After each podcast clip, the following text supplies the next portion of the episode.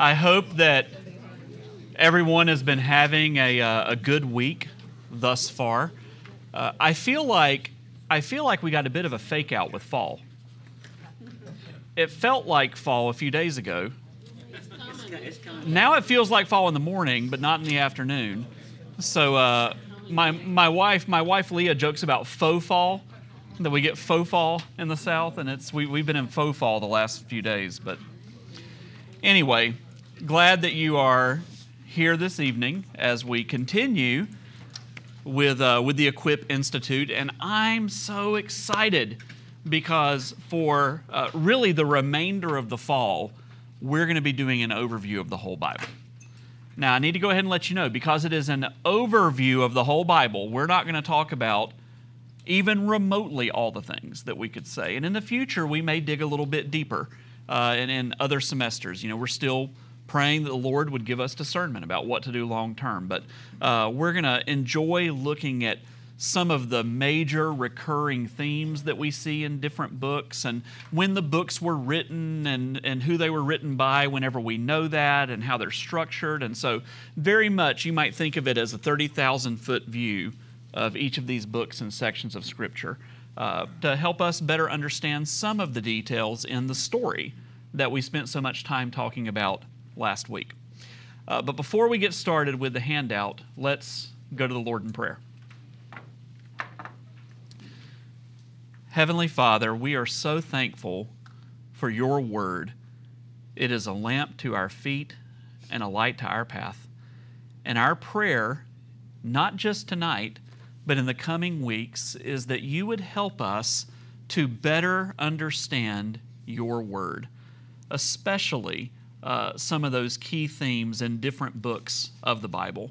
And Lord, we'll trust that the same Holy Spirit who inspired that word uh, would be with us every step of the way, granting us the help that we need uh, so that we can be good students of the Scriptures.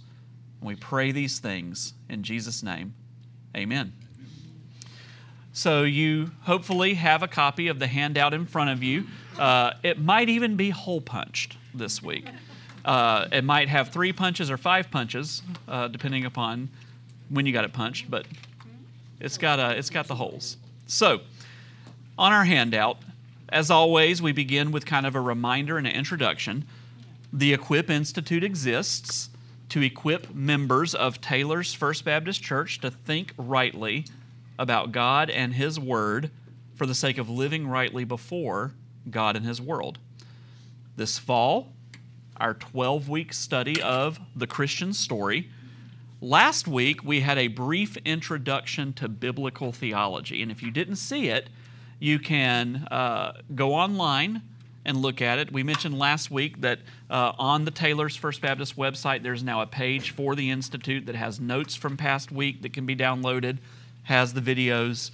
Uh, I, I told Scott Norman I've not watched any of them because I don't want to see myself, but I hear that they're up there, and you can go if you've missed it. Uh, but last week we had a brief introduction to biblical theology. This week we're going to start a four week survey of the Old Testament by talking about Genesis through Deuteronomy. So, four weeks on the Old Testament, and then we'll do uh, three weeks, I mean, excuse me, four weeks on the Old Testament and three weeks on the New Testament. We also mentioned last week that, uh, that the, the Wednesday night after the Institute officially ends for the fall, we're going to have a bonus night for anybody who wants to come. Uh, that's just a what questions do you still have? What do you want to talk about uh, afterwards? So I'm, I will not have anything in front of me. For the most part, it'll just be some open conversation. We probably won't record that. It's not really formally part of it, but just a chance to dig a little bit deeper and be Bereans together and ask questions. I think it'll I think it'll be a lot of fun. Uh, Leah called it "stump the professor." That is not what it is. It's us learning together. So that's what we'll that's what we'll do. So let's talk about an introduction to uh, to the Pentateuch. How many of you have heard that word before, Pentateuch? That's most of you. We're going to talk about where that comes from. So the first five books of the Bible are Genesis, Exodus, Leviticus, Numbers, and Deuteronomy. Though they are each individual books with their own emphases, both the Old Testament, the rest of the Old Testament, and the New Testament, and we could have even added uh, church history, speak of them as a single literary unit.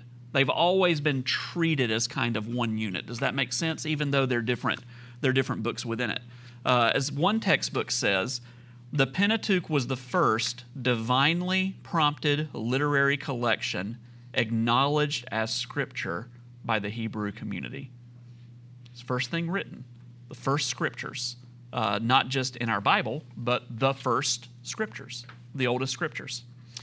Uh, the ESV Study Bible says this The Pentateuch is not simply the beginning of the Bible, it is also the foundation of the Bible. It serves to orient the reader for reading the rest of the biblical storyline. It really is, in many respects, the prologue to all of Scripture. Uh, you can't understand the rest of it if you don't have a working understanding of these first five books. Now, as a group, they go by several different names, and, and all of them are legitimate ways of speaking of these first five books. The Hebrew word is Torah, which means instruction or law. So if we were among our Orthodox Jewish friends, or just our practicing Jewish friends, if they consider themselves to be religious, they would probably call this Torah or law whenever they're referring to the first five books. Uh, so that's Torah has long been a shorthand uh, to refer to this section. In English Bible translations of the word Torah, the books are often referred to as the law. So sometimes you hear uh, these five books are called, called the law. Now, that word Torah appears throughout Scripture, but again, it's used often to refer to this literary unit. Since the second century AD, uh, the 200s, uh, actually the late 100s, many Christians have called these book, books the Pentateuch, which is simply Latin for five books. So nothing deep there. Pentateuch's not a like technical theological term. Uh, it's their way of saying them five books at the start of it. So that's what Pentateuch means. Uh, and then there are Old Testament writers, as well as Jesus and Mark 12 26, for example, who refer to these books collectively as the Book of Moses.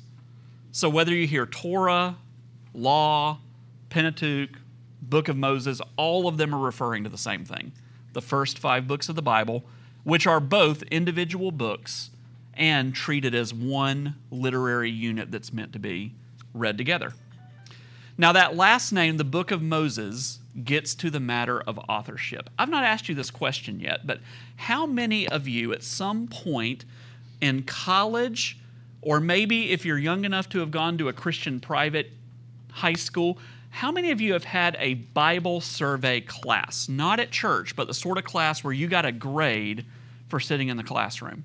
So, some of you, this is going to be familiar to you. You're, you're aware of this conversation. Uh, strictly speaking, the Pentateuch does not claim a particular author. What I mean by that is, in the five books themselves, they don't tell us who wrote it. Does that make sense? So, that's not in the Pentateuch. However, traditionally, both Jews and Christians argue that Moses authored the Pentateuch. Why do they do that if the Pentateuch doesn't tell us who wrote it? Well, the reason is because the rest of the Old Testament and the New Testament identify it with Moses. So it's not because of what the Pentateuch says, it's because of what the rest of the Bible says about the Pentateuch. Does that make sense? That's where that idea comes from.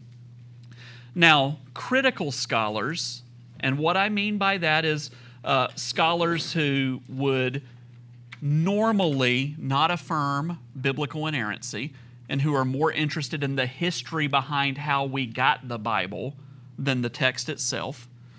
Those sorts of scholars often argue that the Pentateuch was written over a period of about a thousand years and kind of at the end of that period, the whole thing was attributed to Moses. Some of you might have been taught that, depending upon the type of school that you went to.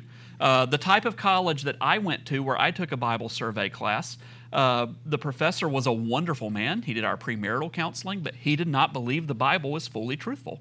So this is what I was taught about the authorship of the Pentateuch in college. I didn't believe it, but uh, but it's what I was taught whenever I was in college. Now, while critical scholars also make lots of spurious claims that we don't have time to go into, one thing that they do rightly note in their argument is that at least some of the Pentateuch was clearly written after Moses' death. At the very least, the last chapter, where it talks about Moses' death, was written after Moses. I mean, it's possible it was prophetic, but that's not what even most conservative scholars believe. Um, or it seems unlikely that Moses wrote it. And there are several different moments. Uh, I quote one here from Numbers 12:3, where it says, uh, "Moses was the most humble man in the world." I mean, maybe he wrote that, but would he be the most humble man in the world if he wrote that about himself?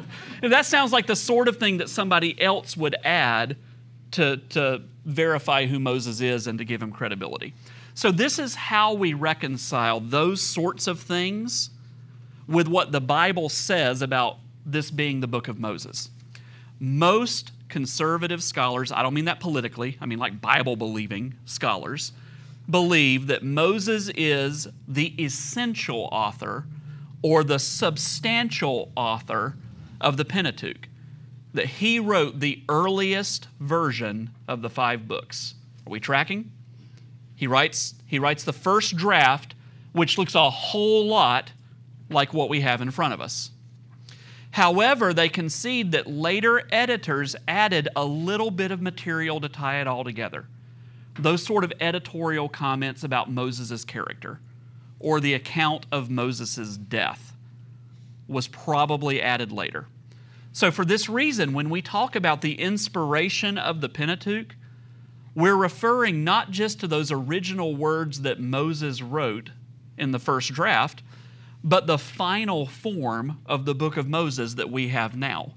That that's inspired and that dates at least to the time, it may be older, but it dates to at least the time of the Davidic kingdom about around 1000 BC, which was 4 to 500 years after the time of Moses. Now, before you're tempted to say, is that liberal speak? The answer is no, because of this next sentence. The Holy Spirit not only inspired Moses himself, but the later editors who had a hand in finishing the final form. I am not saying they changed anything Moses wrote. I'm not saying they added anything of substance. But there does seem to be some evidence that there was minor editorial things that updated the text. Does that make sense? And this is not the only book uh, where this is the case. Next week, when we talk about 1st and 2nd Kings, 1st and 2nd Chronicles, 1st and 2nd Samuel, same thing. Even most of the most conservative scholars say that those books were probably collected and grew over time, so that when we talk about the inspiration of it, we don't just mean the first person who wrote the first word, we mean when the final word was finished, that book was inspired. And was inspired every step of the way with what contributes to that final form. Does that make sense? So, this is not what liberals say, where they say people just went and put that stuff together to make an argument. We think the Holy Spirit was behind every bit of that. And we think that that final form is inerrant. And that what we have in our English Bibles reflects that final form in the original languages that it was written. So, can you say Moses wrote the first five books of the Bible? Absolutely. And when I'm preaching, I say that without any equivocation. But in a teaching context like this, I think we can add one layer of nuance and say, yes, Moses wrote the first five books of the Bible, but there's a little bit in there that was probably added afterwards. And we just believe the same Holy Spirit who inspired Moses inspired, uh, you know, Moishem or whoever to, uh, to write that last chapter of Deuteronomy and tie up those loose ends and tell us what happened to Moses at the very end. So, any questions about that? That's like the thorniest question in all of the Pentateuch is who really wrote it. But, uh, but again, Bible believing Christians, regardless of denomination, would say uh, it is well over 90% Moses. Probably more like 95% Moses, other than a little bit of editorial comment here and there in that last chapter of Deuteronomy. Any questions? We tracking? Anybody think I'm a heretic? I mean, not that you would admit here, right? You could tell Pastor Josh if you think I'm a heretic. But, uh, all right. Well, what I want to spend most of our time tonight doing is talking about the books of the Pentateuch. So let's begin with Genesis. Let's start at the very beginning, a very good place to start. Some of you got that reference. Uh, the name Genesis comes from the Hebrew word for generations that we find in Genesis 2 4 and Genesis 5 1. As we've just said, Moses is the primary author of Genesis. Genesis can be divided into three major sections, and, and this isn't going to surprise any of you uh, for this particular book. Genesis 1 through 11 is a section, focuses upon God's creation of the world, the creation of the first humans, the origin of sin, a global flood. Since we're not having a lesson on the flood, I put that word global in there just so that you all know I believe it was a global flood. And ancient kingdoms that predated the Hebrews, most of which were probably gone uh, by the time we get to like the time of David and things like that. It talks about those ancient kingdoms. Genesis 12 through 36 focuses primarily on Abraham and his descendants from whom the Hebrews descended. Now, they also descended from Adam, but for the sake of most of the biblical story, they're Abraham's seed, right? So we get the story of Abraham and his descendants. And then Genesis 37 through 50 focuses upon Joseph and the migration of the Hebrews to Egypt because of the significant famine that hit that whole region, uh, including the region that uh, Abraham's descendants were living in. So that's kind of the big storyline of Genesis, and it's not unusual uh, in churches like ours, where pastors and teachers teach through the Bible verse by verse, uh, to instead of spending you know four years going through Genesis, to you know do Genesis one through eleven, and then come back a little bit later and do twelve through thirty six, and then come back a little bit later and do thirty seven through fifty. Uh, it lends itself very naturally to being broken up that sort of way. Now, Genesis, we'll spend a little bit more time here tonight than the other books because Genesis serves at least two major purposes. First, it challenges the various creation myths of the ancient world by demonstrating that the one true God created all things by the power of His Word and for His glory. Let's stop there for just a minute. We live in a world that has been thoroughly secularized. I don't mean us in this room, but that's the air that we breathe. The default factory setting of an increasing number of people in our culture is that any talk of supernatural origins of the universe is weird. Whether it's this, or whether it comes from the Quran, or whether it comes from uh, some version of Hinduism, that's weird and then we default to science or mystery in a secularized world. Nobody did that in the ancient Near East. Everybody believed that a divine being or a group of divine beings created the world. And they all had their rival stories about how that God or those gods created the world. And in the middle of that world, where every people group had their version of where the world came from, Genesis drops in and said, This is the true story of where we come from. So, Genesis, in its original context, was absolutely a work of what we would now call apologetics. It wasn't just telling the story to the Hebrews of where the world came from, but it was also challenging all the rival stories that any Hebrew who bumped into people from other cultures would hear. Does that make sense? It's attempting to tell the true story of where the world came from versus all these other stories, some of which are sort of weird and some of which are really weird if you ever read any of them. Typically, gods battling, killing each other, and then creating the world out of the carcass of a dead god. I'm, I'm not making that up. That's what you find in lots of the ancient world. killing a dragon and pulling creation out of a dragon. It's just so it's so very different than what we see with this one God who's always been there, who through the power of his word creates everything that's not him. Totally different approach.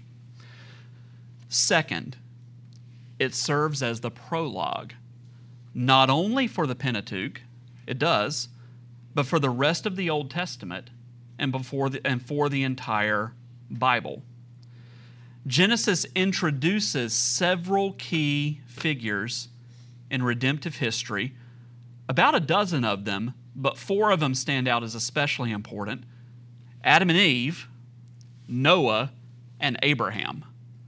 Again, there's others who were important as well, but those three individuals and their stories and what happened to them and the teachings about them get repeated throughout all of Scripture. And the further along we go in Scripture, the better we understand what's going on in Genesis with them. Does that make sense? They're major figures in the storyline of Scripture. Now, Genesis is characterized by lots of themes, but these are what I think are the key themes that we find in Genesis. Remember, we're doing a 30,000 foot view. There is only one God. We think it's weird when we meet people who believe in multiple gods. For most of world history, most people have thought it's weird when they meet somebody who only believes in one God. So there's only one God. The one God created all things that are not God.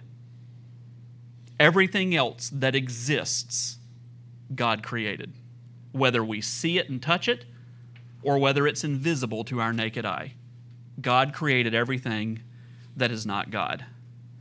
God's creation is good. It's not bad. This is very different. Most of the ancient world, they believe that the spiritual stuff is good and the physical stuff is bad and corrupted. Genesis comes right out the gate and says the stuff is good. Not because it's stuff, but because God creates all the stuff. And as a youth minister of mine used to say, God don't make no junk.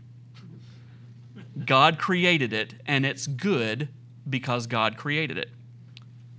But, well, we'll get to the but in a minute. Humans are created in God's image and rule creation as his representatives. They're put into the garden to rule on his behalf. Adam names the other animals. We, uh, we don't always catch this, but don't make any mistake about it. The garden is the beginning of the kingdom, and Adam is the earthly king, lowercase k, ruling on behalf of the one true king, capital K, God. But the human race is corrupted. And the rest of creation is distorted in various ways because of the sins of the first humans. Now, when we talk about theology in the spring, there are lots of different theories that Christians have to explain why, are, why we are sinners because they were sinners. The theories are less important than the statement, we are sinners because they were sinners. We may never all agree on how that is the case, but it is the case that all of us are bent and broken and distorted because of the sins of the first humans who represent, in some way, everyone who comes after them. The consequences of those sins include a number of things. I just mentioned three relational separation from God where are you? Did God not know where they were? God knew where they were. But Him asking that question shows that we have relational separation between humans and God. Sickness and suffering. Am I saying that your sin caused that sickness? No. Jesus says that's not the way we should think of it. Now, sometimes that's the case. But we often don't know that's the case, and we need to be very careful about saying that. Am I saying sickness exists because of sin? Yes, I am, because that's what the Bible says. So I'm not saying you got the flu because you thought that thing you shouldn't have thought. but I'm saying because of sin, we get the flu. Does that make sense? And everything else that makes us sick. And eventually, death, both physical death and spiritual death, a result of the fall. But there's good news God is gracious to sinners, offering mercy to those who seek Him. And we see this early on in Genesis. God will one day conquer sin completely through a descendant of the first humans. Genesis 3:15. We get that first hint of the gospel where a descendant of Eve will crush the head of the serpent. God establishes a covenant with Noah that includes all of creation. It's a creational covenant. Actually restates what we see in Genesis 1 and 2. The first thing that uh, God says in his covenant with Noah is be fruitful and multiply and fill the earth. It's a creational covenant, just like what we see in Genesis. It applies to all people. But then God also establishes a covenant with Abraham that is particular to his descendants, but leads to the blessings of all the nations. So these are the major themes that we see in Genesis. I'm not saying there's not other themes. And of course, there's lots of themes that we find in every book of the Bible. But I think these are the themes that Genesis in particular is highlighting that set up these recurring themes that we see throughout the Bible. Any questions or thoughts about these themes in Genesis? Genesis is good stuff, folks It's the beginning of the true story of the whole world. Let's talk about Exodus. One of the all time best sermon series titles I've ever seen was on the book of Exodus, and the minister called it Exit Strategy. Sometimes I think those sorts of things are corny, but I remember that 20 years later. I thought that was a good one. The name Exodus comes from the Hebrew word for going out or departure. Uh, we find it in Exodus 19:1. Again, Moses is the primary author. And Exodus can be divided into three major sections. The first 18 chapters focus primarily on the oppression of the Israelites and their deliverance from Egypt through the leadership of Moses. So it's kind of Moses' backstory, how Moses becomes Moses and coming out of Egypt. Exodus 19 through 24 is a shorter section right in the middle and it focuses on the beginning of Israel's wilderness wanderings and God's covenant with Israel at Mount Sinai. We'll say more about that in just a minute. So we have several chapters that kind of take place right there. Uh, we, you know, Red Sea, Sinai, the beginning of the journey. And then Exodus 25 through 40 focuses upon the construction of the tabernacle, where God promises to be present with his chosen people. We talked about this last week, remember? This whole theme we see in Scripture of how God is everywhere, but he's especially in some places because he chooses to especially be in some places. And uh, the tabernacle is after the Garden of Eden, the first place where we can clearly say that even though God is omnipresent and he's everywhere, his presence is especially going to dwell in the tabernacle where his people meet with him. Exodus also introduces Moses, one of the most important figures in redemptive history, another main character to the Bible, if you will, who, uh, who gets introduced.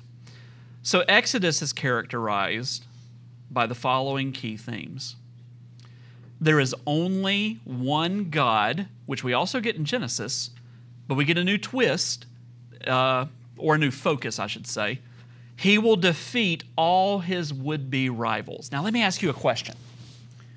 You know that's true, but where does Exodus show us that God is not just the one true God, but he's going to take out every would be God? Anybody know? Plagues. Where? Plagues. The plagues. How so?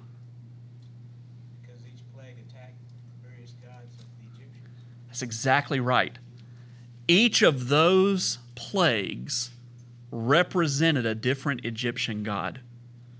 And so it's not just those plagues uh, being different object lessons for Egypt to get it, though it certainly was that, God was taking out his rivals and showing that they were powerless idols because he controls when those locusts come and when they don't.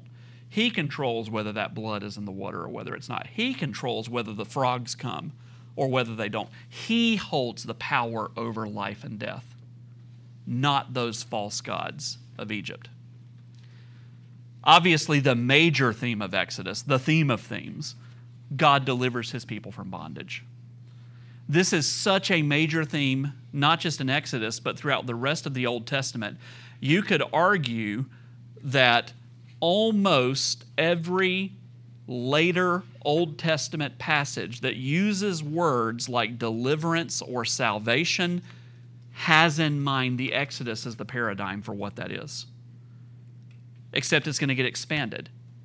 And it won't just be deliverance from all your earthly oppressions, it'll be a greater deliverance, a deliverance from the root of all earthly oppressions sin and its consequences.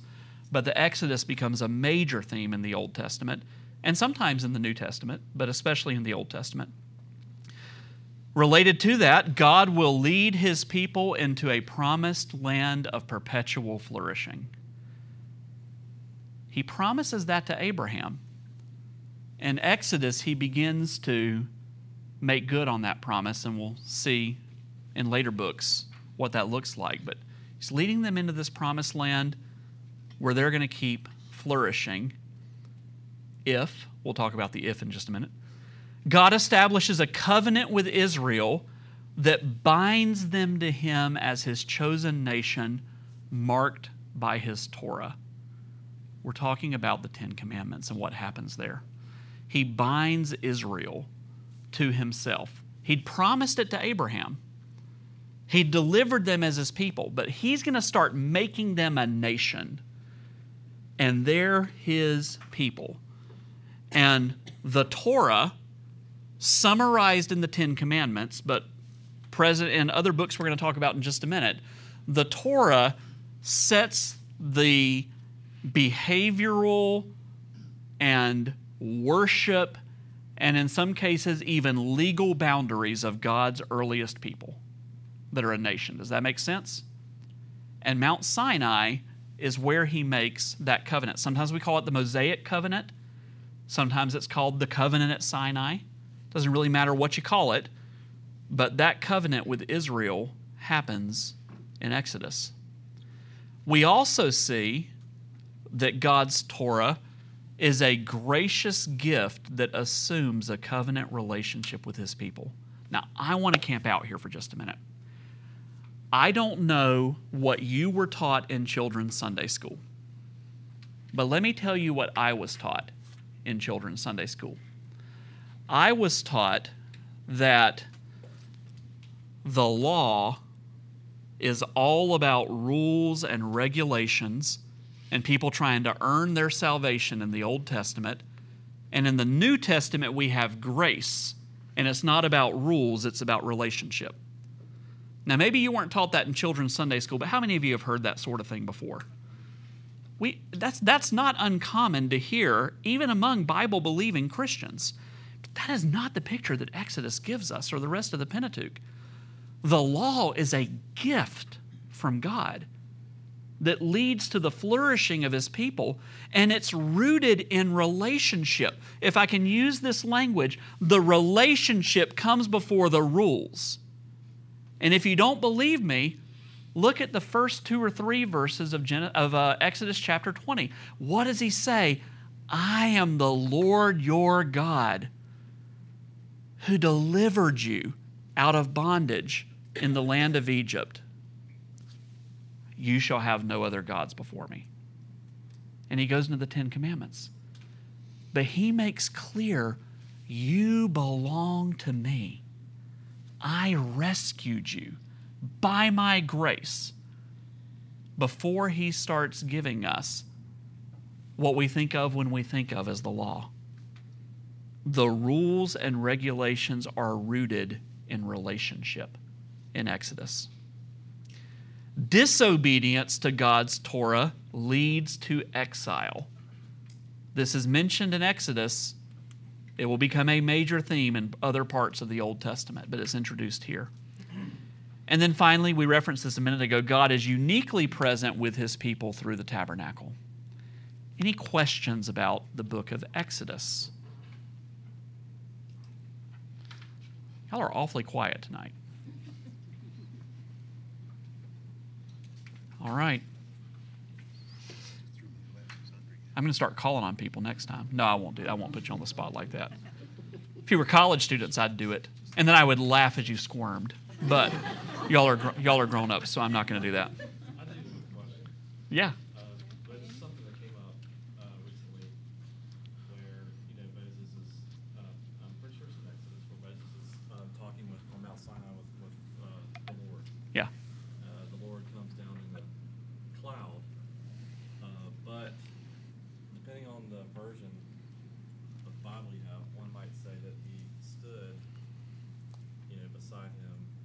Um, do you ever, you know, where people might misinterpret, you know, I guess it's talking about, some people may argue, well, obviously, you know, Jesus said God's a spirit, hmm um, in John, I believe.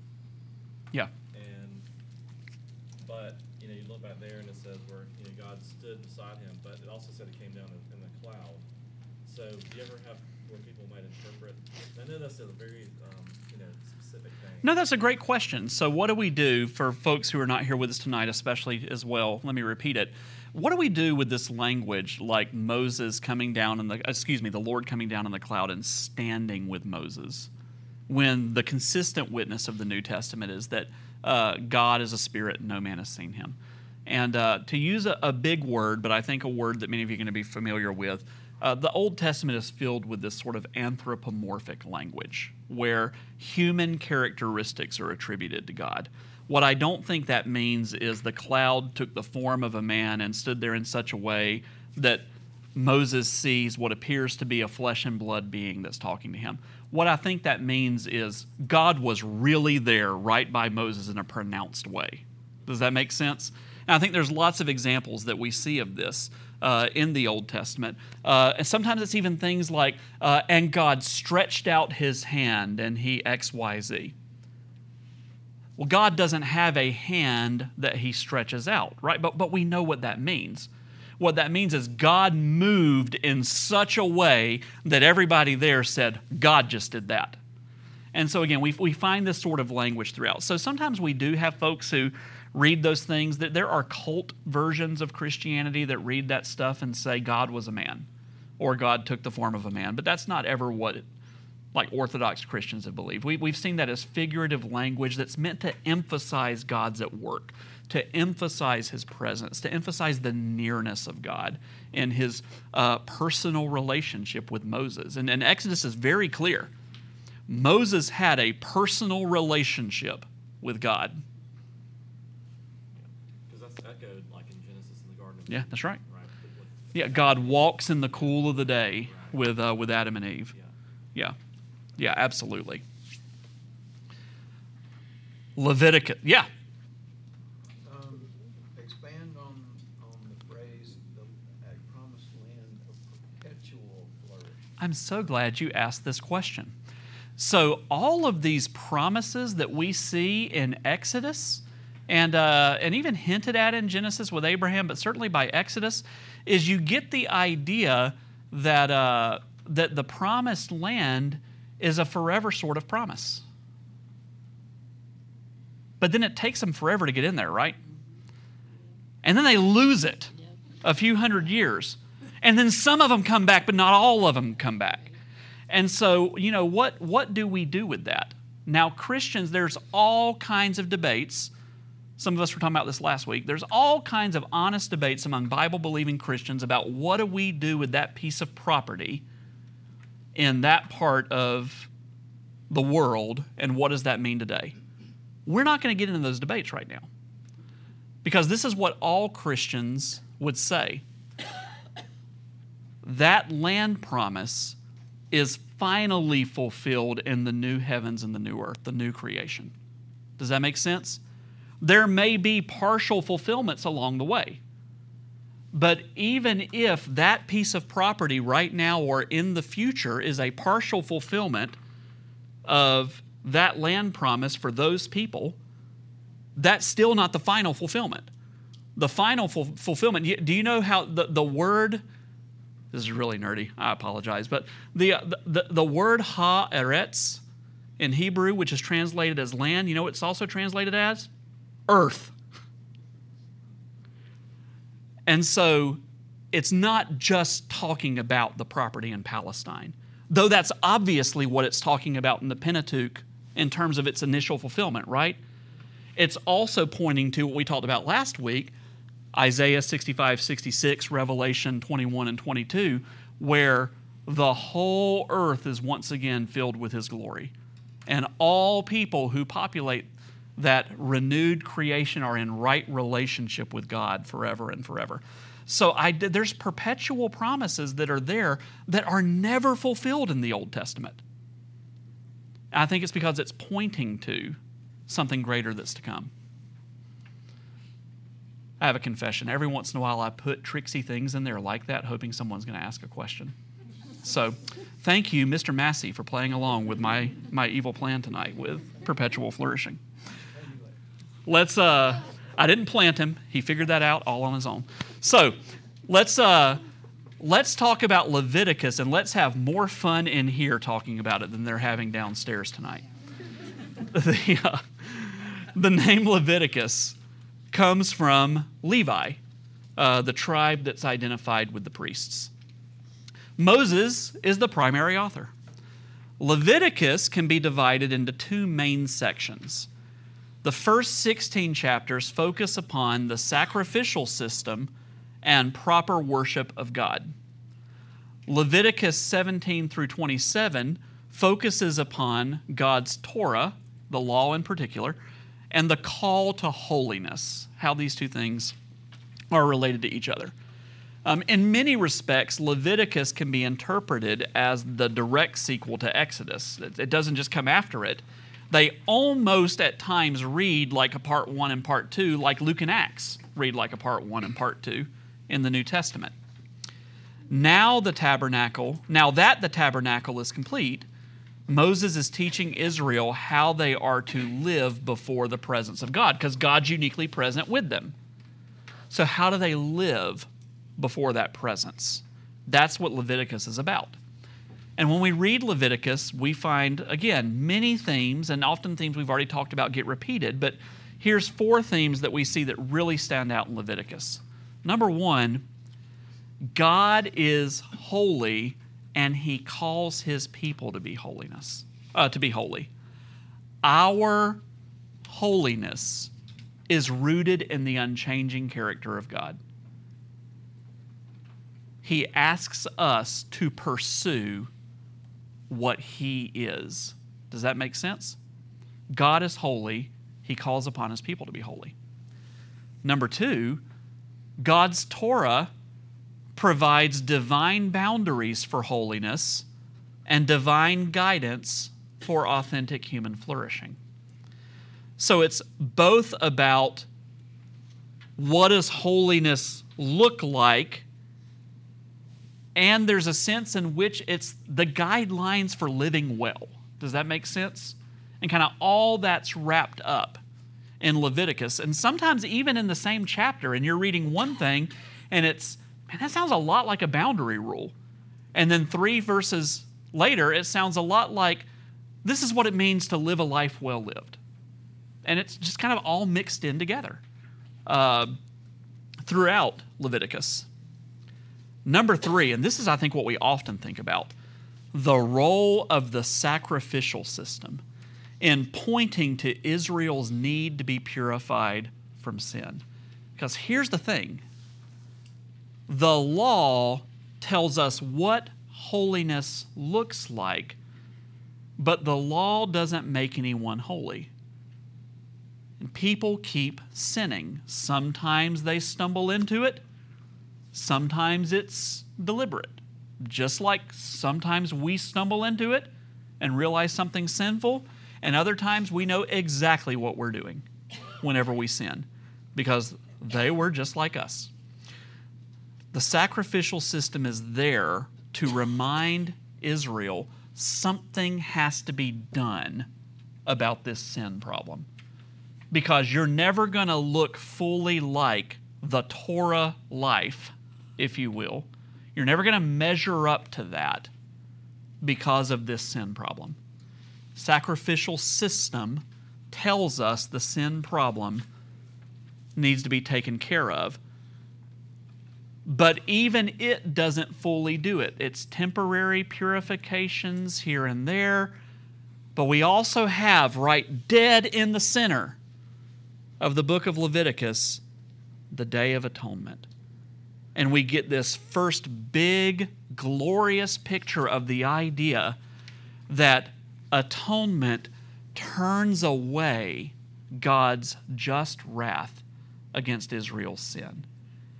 In fact, it's even strongly implied in Leviticus that the only reason those other sacrifices work, if you will, is because of that atonement that takes place every year, where on behalf of all who identify with Israel uh, and Israel's God, God's wrath is turned away, leading to the purification of his people. Now, it has to be repeated every year.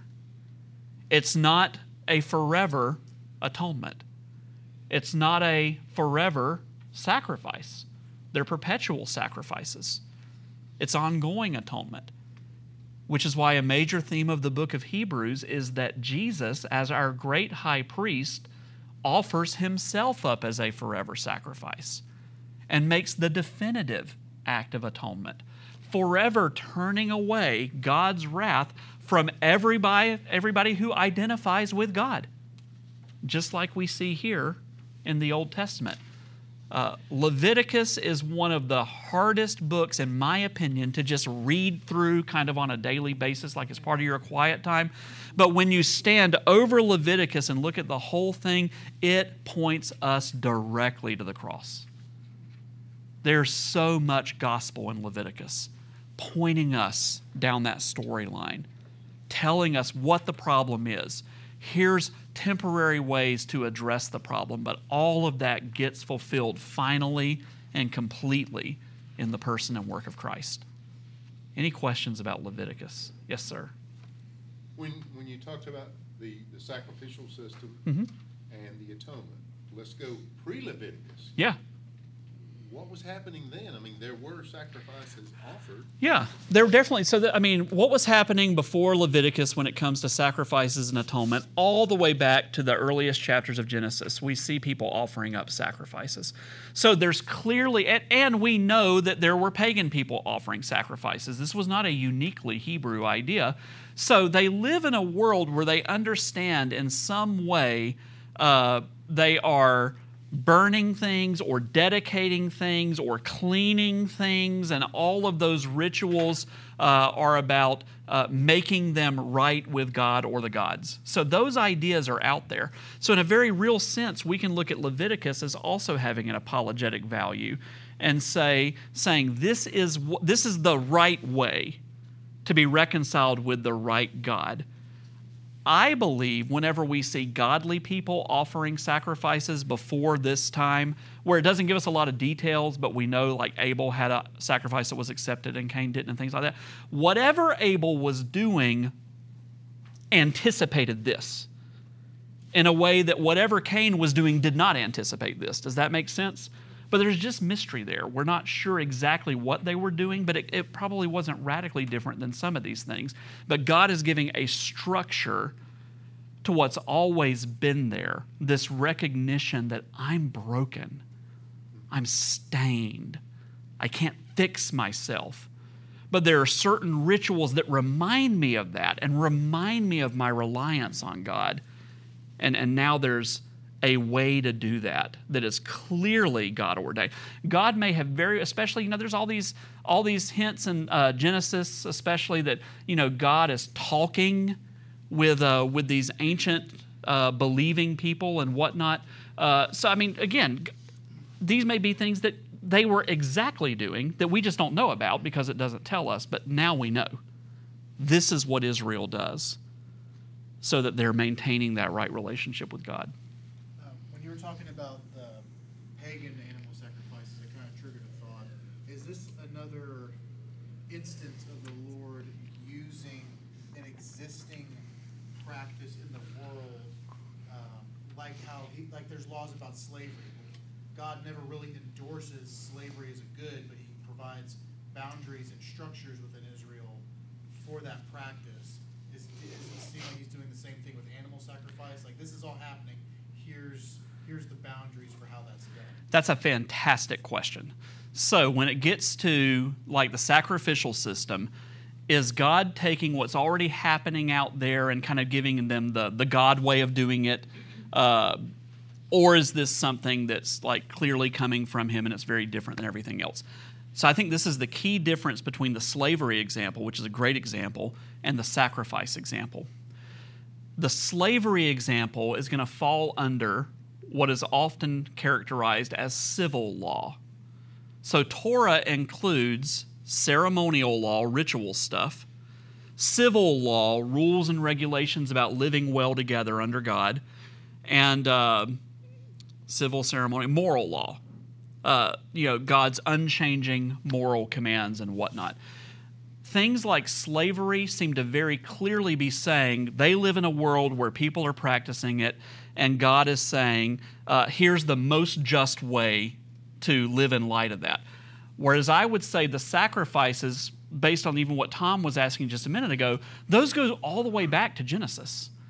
People are doing that. So, what I would say is that God had already given some sort of sacrificial commandments to people he was rightly related to, even during that time period covered in Genesis.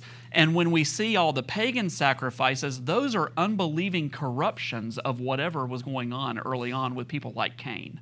Does that make sense? So it's not, hey, here's what's happening in the world and here's the, the right way to do it.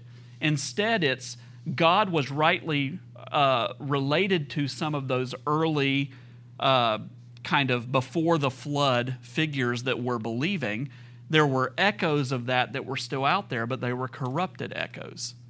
So this is a big discussion in scholarly circles. I'll just tell you where I'm coming from on this. Uh, I believe that all of these other religions, no matter what you call them, are ultimately idolatry and that they are corruptions of the original religion, if you will, uh, which is what we see with Adam and Eve after they're repentant, and what we see with, uh, with Abel but not Cain, and what we see with godly individuals who are mentioned before the flood, and, and Noah. That there, there's kind of an ancient, true religion that we might think of as, uh, as pre Israel's religion, but I think Israel's religion is consistent with it. Pre Christian, which is consistent with Israel's religion, rightly understood in this ancient religion. And there's even figures in the Old Testament like Melchizedek who worships God rightly and is not a Jew. Or like Job, who worships God rightly and is not a Jew, that I think hints to this idea that there's an, there was an ancient way of relating to God pre flood that was there, and everything that develops that's a false religion is some sort of corruption of that. Does that make sense? I might be wrong about that, but I, I think that's the best way to interpret. Well, I think, um, I mean, going back to Genesis with the, I mean, you would have to think that first sacrifice was, you know, what God instructed Adam and Eve, you know, at that time. Yeah, that's right. They're asking Yeah. for repentance. So that sets, the example for how uh, Mhm. sacrifice should be done, the way, you know, the manner in which they, they should do it. There is at least there's at least the hint in the book of Genesis that sin requires death and covering with those animal sacrifices. It's absolutely there. Let's talk about numbers because we're going to cover two books in about 6 or 8 minutes. The name Numbers is a reference to the census of Israel that we see twice. First 4 chapters of Numbers and chapter 26. Moses is the primary author. Numbers can be divided into three main sections. Numbers 1 through 10 takes place at Sinai and focuses upon the preparation for the journey into the wilderness. Numbers 11 through 21 takes place in the wilderness and focuses upon Israel's exile and their struggles to remain faithful to God. Numbers 22 through 36 take place in a somewhere called the Plains of Moab and focuses upon Israel's conquest of the pagan peoples and their preparation to enter that land of promise. So we've got these three different geographical settings, and we divide up numbers based on kind of where they are and what they're doing. Numbers, believe it or not, actually has several key themes besides we count people because people count. Uh, number one, God's intention to fulfill his land promises to Abraham and Moses. Numbers, they're getting ready to do that. God's intention to multiply his people as he promised to Abraham and Moses. They're growing a lot. And they're counting how many people they have. They are being fruitful and multiplying. They're starting to number as the sands number the seashore. God's presence with his people even when they sin. God's provision for the needs of his people, sending them that manna in the wilderness, the moon pies and the Cheerwine, taking care of his people out there like a good God does. God's conquest of pagan nations that worship idols instead of the Creator. We'll talk a lot about that next week. But we begin to see it in Numbers where they're defeating pagan nations. God's selection of Joshua to take Moses' place as Israel's leader. We're not going to call Joshua a main character in the Old Testament, but he's, a, he's an important supporting character in the Old Testament. And we, uh, he begins to become important in the book of Numbers. Any questions about Numbers?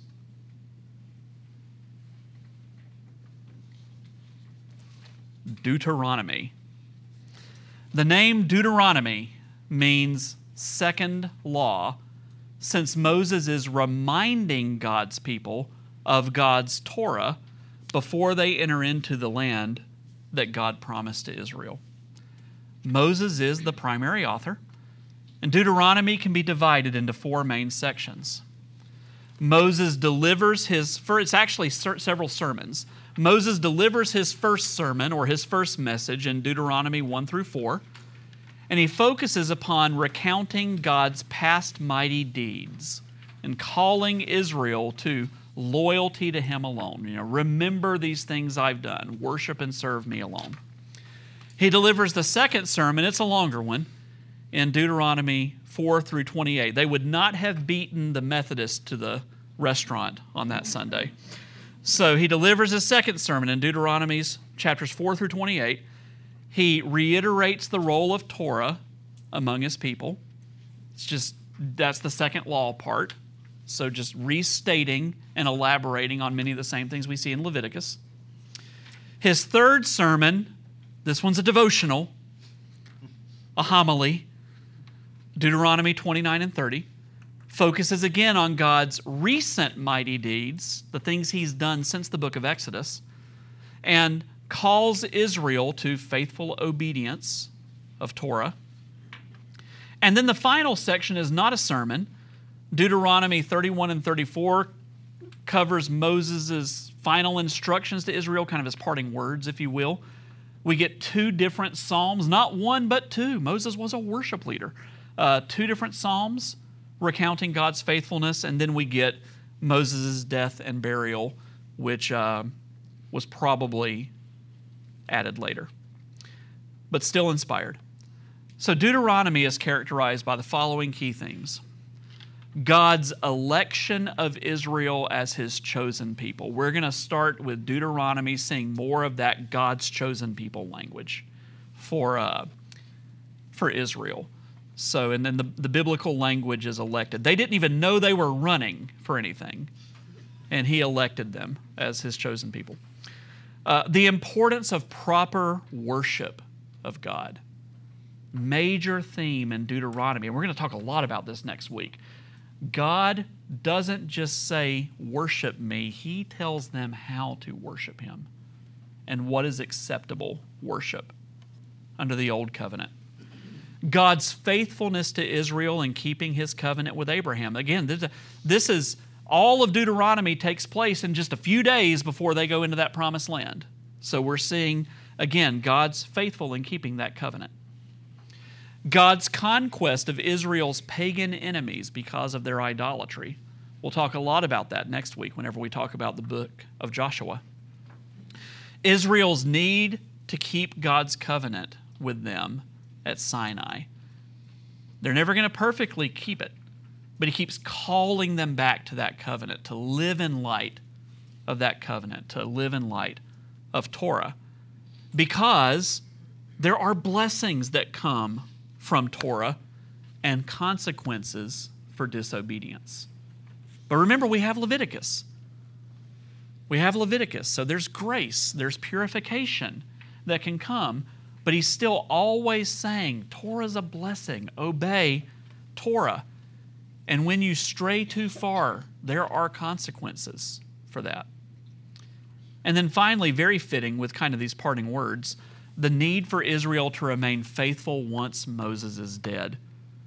They have spent many, many decades, what, uh, nearly 80 years, that Moses has been their leader. And now he's going to pass from the scene. And so, are they going to keep the faith when Moses isn't there before them anymore? Moses talks a little bit about that there at the end. As always, I have a handful of recommended resources for you. If you just want the sort of edifying book that you can uh, read for 15 minutes a day as part of your quiet time, Christopher Wright's the Old Testament in seven sentences. If you're saying, I think I'm up to a good college textbook, Hill and Walton, A Survey of the Old Testament, is a, is a fine one. If you say, no, that's not enough of a challenge for me, Nathan, I think I want a seminary textbook. Uh, Merrill, Rooker, and Grisanti uh, is a good one. If you're interested in knowing how the Pentateuch is one work, one unified work that's really pointing Israel forward to the Messiah, I would recommend Chen's The Messianic Vision of, uh, of the Pentateuch. He's a former colleague of mine at a different university, but uh, it's a wonderful book. And then, if you really just want kind of a, a, Bible college type textbook that's focused particularly on the Pentateuch, I would recommend Gordon Wenham's Exploring the Old Testament, A Guide to the Pentateuch, which is a lot like a 300 page version of what we did tonight, where it kind of digs in what are the major themes and figures and who wrote it and when did they write it and things like that. Any questions about the Pentateuch besides the millions of questions that we all have about the Pentateuch? Um, what do you think about Genesis one? And you know, one of the lessons I would hear is that you, you interpret scripture with how it's written, and I've heard that Genesis one is written as a poem, Yeah. and so some people take the perspective that it's not really meant to be taken literal because it's written as a poem, using that kind of. Right. But then it's, you know, other people have a different opinion. Yeah. So are you asking my personal opinion as to whether whereas whether Genesis is poetic language or whether it's literal historical language? I think it's a mixture of both. It's my honest answer. So I mean it's definitely structured poetically. And I don't I don't think many people would argue about that, but that doesn't mean that there's not lots of things in Genesis 1 through Genesis 1 and the first part of Genesis 2 that are literally happening in the way that it's talking about it literally happening. So, in the same way that uh, that we would say the Gospels are uh, not a complete history or biography of Jesus. There's lots of stuff they don't say, but everything they say happened.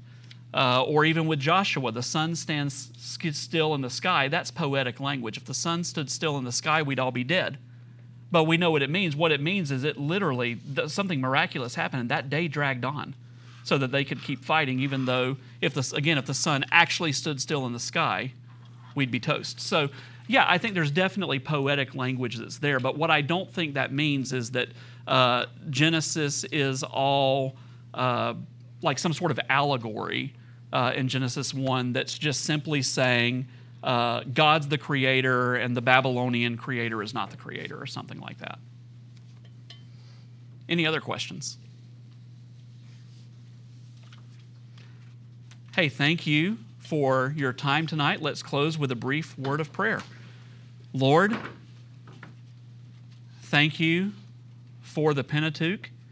We pray that it would be a good entry point into our study of all the rest of Scriptures, just like we believe your Holy Spirit intended. In Jesus' name we pray. Amen.